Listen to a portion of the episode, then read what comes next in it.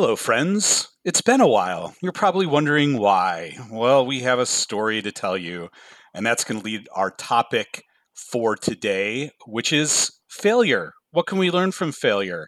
What's it feel like when we fail? Why does it feel bad, and how can we turn it good? And all sorts of other things. It will be a fail and tell on today's episode of the Learning Geeks podcast, starting now.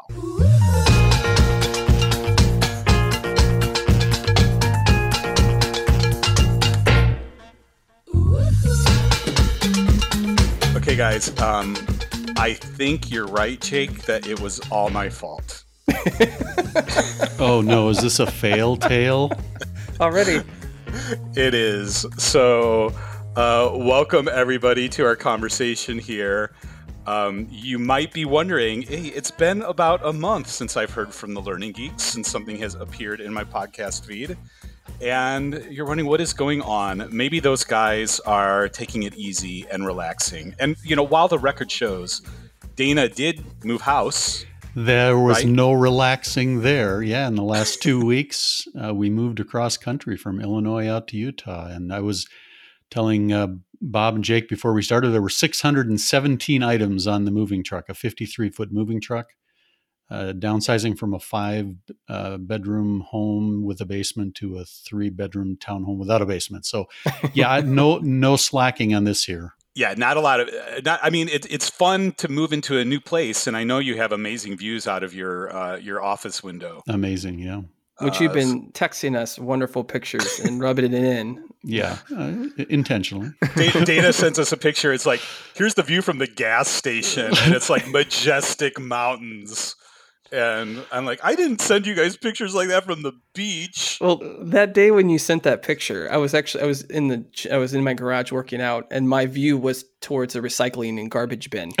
So, well, beat that. I think tomorrow morning we're going to drive something called the Alpine Loop. So we'll go from uh, the ground level here is about five thousand foot. I think most of the Alpine Loop is somewhere around mm, ten thousand foot and the leaves and uh, leaves on the trees are supposed to be gorgeous. So uh, I might uh, photobomb you guys. Uh, might photobomb myself with a bunch of colorful leaves behind. Anyway, please do. Ho- hopefully please there will do. be no failure as we're driving the roads there. Yeah, yeah, exactly. So so why has it been like a month? Yeah, well, okay, so we recorded a couple weeks back uh, an episode that we thought was really, really good while it we were recording. Great, it. yeah, yeah. Um, we had our colleague Julie Reed on. Um, Julie has been a driving force at Accenture in helping us uh, move all of our learning experiences that were intended to be live into a virtual. Uh, and so we talked about that, and we talked about uh, not just what it's like to pivot everything from live to virtual in a corporate setting, but also in an educational setting because she's like part of her school board and we had a really great talk. And then, Jake, what happened when you went to edit everything? Dun, dun, dun. Yeah. Well, I mean, typically when we record most of our podcasts, we do them in a week or two weeks before. That way we have like a queue of them lined up. Well, in this case, I did not touch the thing until two weeks later and expecting to release it the next day. And sure enough, I put all of my files into Audition. And Bob, was very very quiet. Very quiet which is unusual for bob. It is as in which no sound from me right? no sound at all which yeah. we are guessing after we figured it out. The, um, the way that we work we actually do a video channel. We, we, we do it over ms teams so microsoft teams. Plus we use Zencastr to record our voice. Uh, more than likely the mute button the wonderful mute button was activated during that whole time it's nice. So we when, lost it. Yeah, and it, it's nice when Jake uses passive English because it doesn't quite sound so bad. So like the mute button was hit sounds a lot better than Bob hit the mute button and forgot to unmute. Which I think is exactly what happened because there's really no other explanation, so we could hear it. So, so here's what we're going to do: is uh, we will at some point reorganize with Julie and try to recreate that podcast. Maybe it'll be even better. Who knows? Um, there will definitely be more learning that has happened since we did that. So we'll we'll put that spin on it. That it'll be new and fresh, and we'll redo that and we'll get that done as soon as we can. But meanwhile, we thought this might be a good opportunity to talk about failing. And I think there's a couple angles that we could take from this. We're going to probably be freewheeling here a little bit, but one angle is just it feels good and it's educational to tell a failure story and talk about uh, what you may have learned from that experience uh, and, and, it normalizes it. You know we all talk about it should be safe to fail. If we're going to be coming up with new ideas we have to create space and a culture that accepts failure but it still sometimes hurts when you do it so it's good to talk about it and make sure that that learning actually happens the other thing i would want to talk about is what really is the impact of failing on the learning experience. You know, we we used to talk a long time ago. I don't hear it quite so much anymore, but we used to talk a long time ago about expectations failure being a key part of the learning experience. Um, so I thought we could go in that direction. So you know, so we have recapped one of my biggest failures, which is hitting the mute button clearly on the phenomenal podcast that we did. Uh, I'm wondering if either of you guys have favorite fail and tell type stories that you would like to share. We'll just go around. We'll have a talking stick and we'll go around the circle. I, I could share. I could share mine. I, you know, I was trying to think of a, some stories, and what's funny, I thought of a lot. I'm not gonna lie, um, but I also was trying to find ones that I would consider more of an epic failure, and so a little bit of a larger one rather than the small ones. Because again, we all know fail fast, fail often. You know that term. Um, but one in particular was actually just a couple of probably like two months ago or so.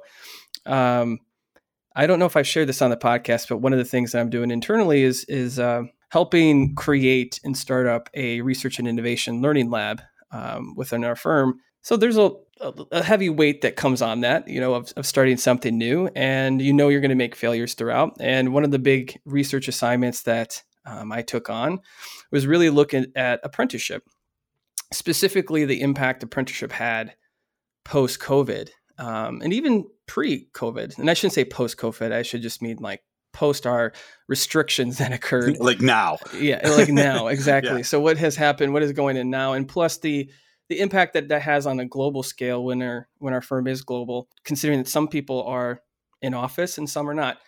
And so I, I really looked at apprenticeship and I spent a ton of time, looked at a ton of research, and and really put together this what I thought at that time was a really really good report. And i got to the point where i was sharing it with some of my uh, teammates and then i got to the point where i shared it again and i shared it with one of my a colleague of mine that i truly respect her her writing skills. She's a really great writer and the feedback was doesn't work. It doesn't work. And and that killed. I mean that was a months working on that. Again, this is my first one of the first big big projects, and she said it wasn't working. And I remember that it was a Friday when I got that feedback, and I had to go out somewhere to um, run an errand. And I think that first like hour was I was thinking about everything in my head of, you know, also I was somewhat angry of, sure. of like, why did this happen? I was super jazzed to even share it with her. I really thought I had a had something there. I also started looking inward, questioning myself, challenging my own self, thinking, all right, am I good enough to write this? I've been writing this for two months. Should I just quit? I'm I'm done with it. I really did have moments where I'm thinking, I'm done with this whole thing. I don't even know if it's worth sharing anymore. And then when I got back after about like two hours, I stepped back and I actually read more of her feedback rather than just focusing on it just didn't work. And then I realized what it actually meant. Um, and it took about a week or so, but it took me a week to make something click. And what I learned from that was, is I was jumping ahead and I was immediately thinking I was one the failure. And I determined that really what it was was just the story structure. Mm. I w- it was there. A lot of that content was actually there. Is that I was so invested in it, I just didn't know how to tell the story properly. Especially for someone that loves stories, I love thinking about story structure and, and talking about stories with others. I myself got too invested in it and I wasn't actually setting up the story properly. But through basic techniques, I realized it was, again, it wasn't my failure of the actual research. It was just I wasn't utilizing some of the basic skills that I talk about and and try to and practice basic story structure. So I, I stepped back that next week and I didn't start off at the drawing board. I actually just started very basic outline, whiteboard, and thought about what's the real thing I'm trying to tell? Why is this? What's going to be that emotional hook? Blah, blah, blah. And I really just stepped it back. And then the week after that was a matter of shuffling. And then it turned out to be really, really good, actually. We just released it not too long ago. But anyway, that was my last failure that felt high. I thought it was this climactic moment of sharing to then all the way yeah. down. um, but then back up, of course. I like Jake in that that you gave yourself some time and a little bit of space to feel your reaction to it. Yeah, I was thinking the same thing. Stepping right. back was a, like yeah. a critical element, right? Yeah, that was like one of the biggest steps. Dana, Dana, what do you got? So I got a stick coming my way, right? Because I get the storytelling. Yeah, you stick. got the talking stick. Yeah, yeah. or I get the talking stick. All right. So what came to mind as you asked the question, Bob, was several years ago. Um, I was working on a course, and it was a it was a high visibility course. We are going to have very senior people involved in it. It was on uh, global contract risk and how to mitigate those types of things or prevent them from even the risks from even showing up. And we worked with a very engaged sponsor um, who was representing his boss, who was in charge of global risk management. And the the engaged sponsor would meet with us on a twice a week for a couple of hours here and there, and and go through the details of the content that we're putting together. And you know, he'd scratch his head and he'd go, "Oh no, we can't do it this way. Oh, that's you know, we need fewer bullet points. Oh, we need more bullet points. We need this graphic here." I mean, very, very engaged, right? And and you, you know, when you have a really engaged sponsor, it's either setting you up for success or setting you up for failure. It's one of the two, right? Either right. either they really understand their boss or they're not quite in sync with their boss, and so so we ran uh, we had the, the, whole design development team flew over to Frankfurt to run a pilot. And we get on the ground and you know everybody's excited to run this pilot. And we get uh, we get into the first day and there's you know all the niceties there's the introductions and there's the backgrounds. And it turns out it was this engaged sponsor's boss who was teaching the class. And um, you know I felt we had structured the content in a pretty good way. You know, we did all of the right instructional design things. We had some activities that we'd built in, and um, so so we get into it, and and we're not. We're probably about three hours into this. I think it would ended. Up, I think it was a two two and a half day course. We're just a few hours into it, and we're hearing comments from the participants as the faculty is teaching. Yeah, yeah, we get this, but you know, tell us some more stories and and it turns out that the the the, the boss of the engaged sponsor um, had years of experience where he in his in his term he would parachute into engagements that were going wrong mm-hmm. and basically put out the the burning fires and the participants wanted more and more of those stories because he was a very engaged storyteller well it turns out that probably 60%, maybe even 70% of the content that we had very carefully crafted was thrown out the window because all the participants all the participants wanted were stories and um, you know insights from those stories. So you know, in some ways, it was an epic failure because of all the energy and time that we'd put into building it. Um, and Jake, like you, we, you know, we took steps back and we said, okay, what do we do with this? Uh, well, you know, we we figured out how we could better leverage the stories and how we could capture the stories because this was going to be taught more than just by one individual. It had to be taught by more than one individual. So we ended up doing some creative things, and um, the the course ended up shaping up nicely. And I guess that's why you do pilots. But uh, you know, as we're sitting in there, we're all going, "Oh my gosh, we failed!" right? I mean, you're you've gone past the hour and a half for this section and you haven't even covered any of the content and you know all of those types of oh my goodness what's happened to our design type impressions that you have. So so that's my epic story failure. What do you think you would have done differently dana coming out or what have you done differently since that happened?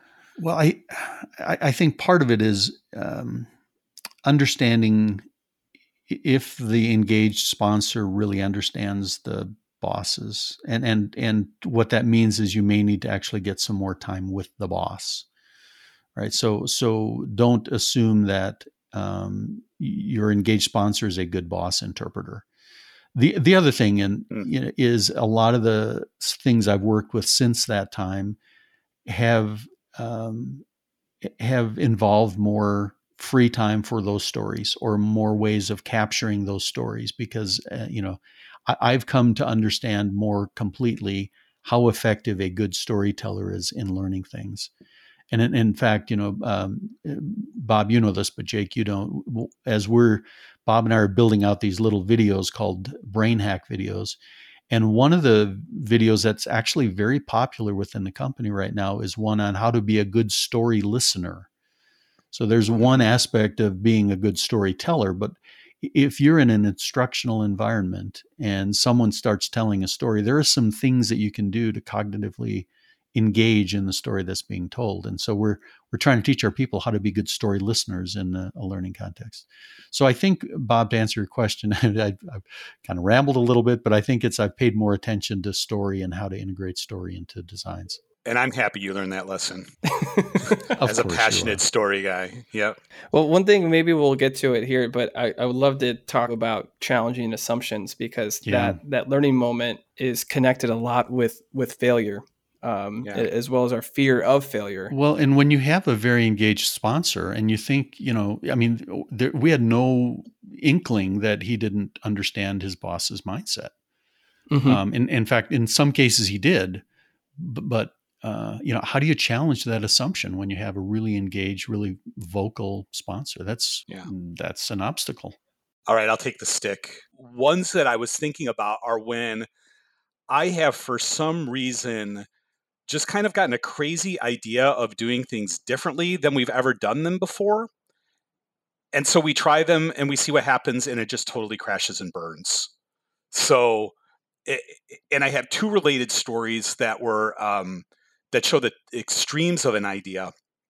Uh, one is we were doing a presentation at a conference, and I thought, hey, instead of just having one person up there and talking the whole time, let's um, let's have the two of us like go back and forth, like just always like bouncing back and forth. Like, okay, yeah, we'll try that, and we did it, and it was like we would talk for about 10 seconds and then we would throw it to the other guy so I would be like, and this worked really well, John. And John would say, so then we decided we would try something new, Bob. And we did that back and forth for half an hour. And it was like the people in the audience looked like they were watching a tennis match because it was like, look over here, look over here, look over here. And we got the worst evaluations ever. And I learned from that never do that. Don't do that again. So then fast forward probably a year or so and i'm put i'm rewriting a two day course and it's a software development course. And our typical modus operandi on this was you would teach a concept and then you would have an activity where they practice that um, that concept that programming concept. I thought what if we shake it up? What if we have the entire first day be going through all of the concepts and then the second day is just a complete lab where you have to apply everything. Okay, let's try it. So we did it. And that first day, we had one guy who basically stood up for eight hours by himself in front of a class and taught all of these concepts. And at the end of the day, he almost passed out from exhaustion. Our participants almost passed out from exhaustion. They were so bored and so frustrated. Uh, terrible idea. And then we went into the next day where they were supposed to apply everything that they had learned the day before. And it wasn't just that they hadn't learned it. If they had learned it, they hadn't remember it. It was just a complete train wreck. Nobody could get anything done. So have you considered and, entering, uh, putting stories in place in there, Bob? Well, that sure would have helped because it was awful. It was the worst learning experience I ever designed. And um, you know, we we learned a lot from that point. I, I guess one of my lessons walking away from that was sometimes the old standbys, some of the old strategies on the way we do things um, are, are, there for a reason because they work pretty well. And you know, for this particular type of course, uh, doing the learn it, try it, Uh, I, I, think uh, uh, all of our durable learning rules applied to the way we have been doing it and we should be doing it. And trying to do it the way that I was doing it was a colossal bomb. Learned from that, recovered, fixed my mistake, and we move forward. So, can I toss a question out to you guys? Yeah. Mm-hmm. You know, we talk about uh, learning from failure. Not all environments are willing to do that. Sometimes, you know, leaders will say the words, but come evaluation time, it's like, okay, who had the biggest failure this year, right? And um, so, I mean, how, how do we? Uh, how do we react to that? I mean, because if you have an environment like that, then you're less willing to be a risk taker. It might mean you have less creative designs because you know every design should look like the the cookie cutter. A- any thoughts on you know how, how do we help our colleagues who are in situations like that, um, and and how can we kind of reframe the discussion maybe? I wish I had a really clear, great answer, but I don't. The one thing that does come to mind is once you have once you have established yourself as somebody who can produce and meet expectations and uh, create things that are are good and useful and purposeful that gives you more room to then innovate and uh, feel free to make mistakes. So you know i think the strategy of coming into a situation and getting a few quick wins um, you know kind of building your reputation as somebody who can deliver um, will make those who are in charge understand that yeah, if this person fails, it's probably not reflective on any core competency issues. It's just they tried something new and right and did right. something different. So it's always kind of been my modus operandi. It's a really great point. I, I think you have to develop some type of level of trust and mm-hmm. credibility, reliability um, in some way that, and, and also that you're capable of when you do fail that you're able to reflect and figure out what was the cause how do i learn from it? And i think that happens over time. You you start to see does this individual is the individual capable of bouncing back and figuring out what the down or like what what was the cause of that? And kind of going back to you know when i mentioned about challenging assumptions and how i start to see how this linked to you know bob to your stories you said there there were bombs but you wouldn't have known unless you did it. Mm-hmm. You know, you yeah. you just you you tried it. And I think that's when we think about innovation itself, you can't innovate unless you just try. And biggest lessons that I've learned and you'll hear it all the time in books is the idea of just you have to challenge assumptions. You can't always assume that the leader's not going to like this or these type of groups of people aren't going to like this or this format will never work here. You won't know until you try it.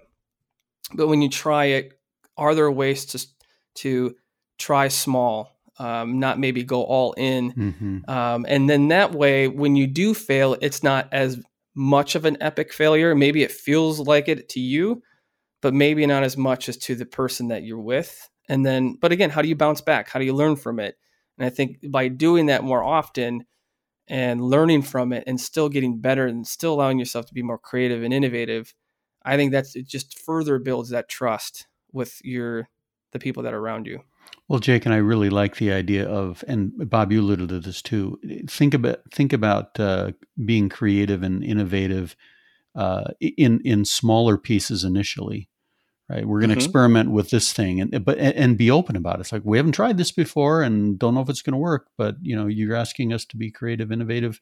Here's what we're doing, and if it doesn't work, we'll you know we'll move on to the next thing and and figure something out. So I think there's something about the incrementalism, and that incrementalism, if you're authentic in your communication, can lead to the the trust building that will launch you and to be able to learn from from those things that don't succeed as well as you would like them to succeed. Mm-hmm. And again, that's why trust is so important. Like, you know, mm-hmm. as an innovator, I need to build trust with the people who are sponsoring me that that they trust me with that. But I also need to be able to trust them mm-hmm. because that's yeah. what allows me to be creative. If I'm afraid of making the mistakes because I feel threatened by what their reaction might be if I do, uh, that's going to limit me. Hey, right. I know that we're pretty much at time. I, I wanted to talk about expectation failure. I, I, know, like, when I am taking a course or in a learning experience, the moments that I remember the most are when I was sure I knew the answer to something and it turned out that I was wrong. And when I was corrected and learned the right way, those are the things that I remember the most. I don't know if that's true with you guys, Dana. I'm guessing that there's lots of brain science behind that. But yeah. you know, what, what do you think about the idea of designing experiences like that?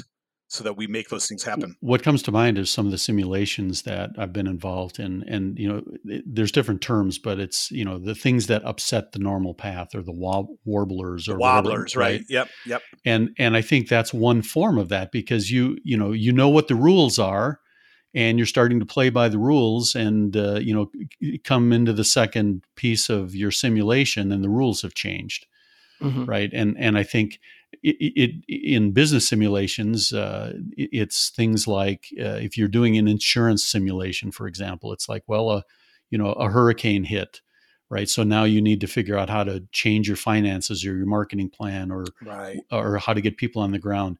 Or uh, you know a, a, policy the government policy suddenly changes right? Or if it's a if it's an airline airplane simulation you're a pilot then it's you know some unexpected uh, weather condition that uh, is very abnormal. So i think uh, i think you're right. I think there's uh, you you have certain expectations because somebody lays down rules. And as designers if we can figure out how to disrupt those rules or the you know the the expected path those become the real aha moments. And i think you know one important dimension to to to talk about is um is it's one thing to experiencing it's experience them it's another thing to process them. And so eh, when i've been involved in building simulations one of the most important things when you introduce those wobblers is to spend time saying okay what happened? How did you react? What would uh, what could you have done differently along the path?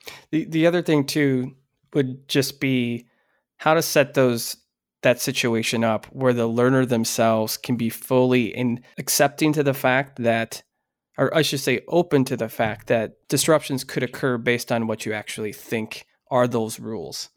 You just be open to changing your mind or changing your view or challenging your assumptions. There's a possibility that something could happen. Mm-hmm. And then when that does happen, and when you find that uh, those aha moments, those are the very emotional moments. I think that's why we remember a lot of these failures and stories we're talking about. They're very there's some type of emotion to it. Like in my story, there's emotion on frustration, doubt, everything, right? There's so much there. And that's the case when you do change the rules, there's this, huh, for 15 years, I thought that's how it went. And you just showed me a different way. Never in my mind would I've ever thought that. That right there is you're being open, you're accepting the fact that things can be different and not always what you appear, or like what you think um, is the case in your head. One of the ones I've seen that's really disruptive, has been really disruptive in, in learning environments is when you form a team, right? You've got team A, team B, team C, team D. And on the second day, they shift team members around after you've already started to, you know, build a bond. Build a bond. It's like, wait a minute, you know, this person was our marketing person. How come we're getting a different person? Those yeah. those are interesting ones too because that deals with a lot of the interpersonal dynamics. So the person you're competing against all of a sudden becomes a colleague. Well, we are well beyond our time. So before we go, though, I want to close with um, with a quote from a really really wise person. Uh, that person said this pass on what you have learned. Strength, mastery, yes, but weakness, folly, failure also. Yes, failure most of all. The greatest teacher failure is. Luke, we are what they grow beyond. That is the true burden of all masters. One of my favorite Star Wars quotes ever. Yes, that, that was Master Yoda. I didn't try doing the voice. But I just wanted to make sure everybody who thought that they got through an entire episode of The Learning Geeks without a Star Wars reference, we did not fail. we, we did not fail. We did not. We will be back again soon, everybody. Thank you for listening. This is Bob. Go forward That's and fail. Jake. That's Dana. Go forward and fail. We'll see you next time on the Learning Geeks podcast. Thanks, everybody. Thanks, everybody.